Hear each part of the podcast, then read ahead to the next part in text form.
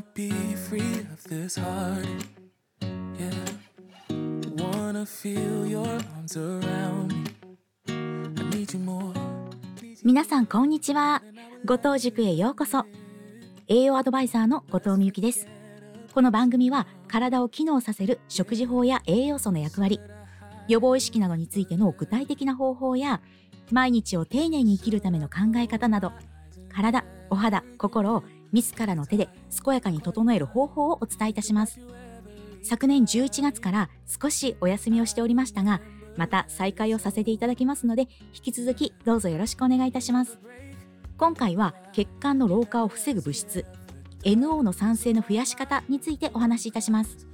よく血管年齢は実年齢とどれくらい違っているとか、血管を健康にしようなんて言ったりしますよね。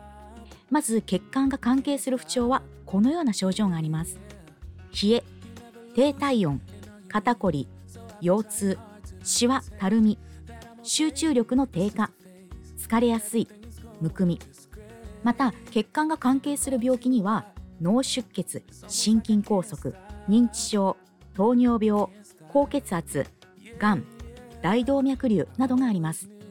怖い病気が多いですよね。血管には動脈、静脈、毛細血管があります。動脈は心臓から出る血管で、心臓から送り出された血液が流れます。静脈は心臓に入る血管で各組織から心臓に戻る血液が流れます。毛細血管は動脈と静脈の間をつなぎ、細胞との間で酸素と栄養、二酸化炭素と老廃物を交換します。心臓から送り出された血液は動脈、毛細血管、静脈の順で流れます。見た目も体の中も美しく若々しくいるためには血管の状態を良好に保つことが大切です。今回は血管の老化を防ぐ NO を紹介します。血管老化を防ぐ方法の一つに NO という一酸化窒素の酸性を増やすという方法があります。血管内で発生するこの NO という物質は血管を柔らかくするとされています。ストレッチなどの簡単な日常動作で NO を産生させることは可能です。さらに NO の酸性を増やす食事をとることで効果を高めることもできます。ストレッチをした直後に伸ばした部分が温かく感じますよね。それは血管が流れた証拠です。血液が流れると血液の内側の内皮細胞が血管拡張物質の一酸化窒素を発生します。そうすると血管の広さを調節する働きをする平滑筋が緩み、血管が広がって柔らかくなります。長生きしたけりゃふくらはぎを揉みなさいという書籍も流行しましたよね。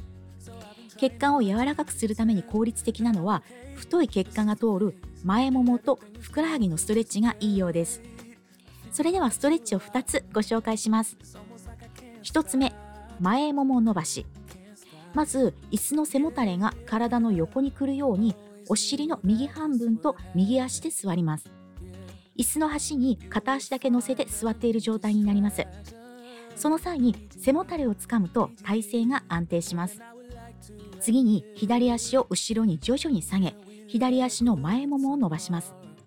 30秒間伸ばしたら20秒休みます。反対側も同じように伸ばしていきます。2つ目は、ふくらはぎ伸ばしです。まず、浅く椅子に座り、背筋を伸ばします。両手を左ももに置き、かかとが浮かないようにして左足を後ろに引きます。次に上半身を前に傾け、手で左膝を前方に押し、ふくらはぎを伸ばします。30秒キープしたら20秒休みます。反対側も同じように行います。血管が柔らかくなることで、むくみが取れたり、肩こりが緩和したり、寝つきが良くなったりしますので、ちょっとした息抜きにストレッチをしてみてくださいね。ここまでお聴きくださってありがとうございました。この番組は第2、第4水曜日の21時から配信します。もしよろしければコメントなどいただければ嬉しいです。次回は、毛細血管とは、血管をしなやかに丈夫にするレシピ2品をテーマにお送りいたします。いつも調子のいい体ってこんなに楽なんだ。お肌綺麗ですねって言われるのってすごく嬉しい。心が強くなるといろんなことにチャレンジできる。ぜひその面白さを体験してください。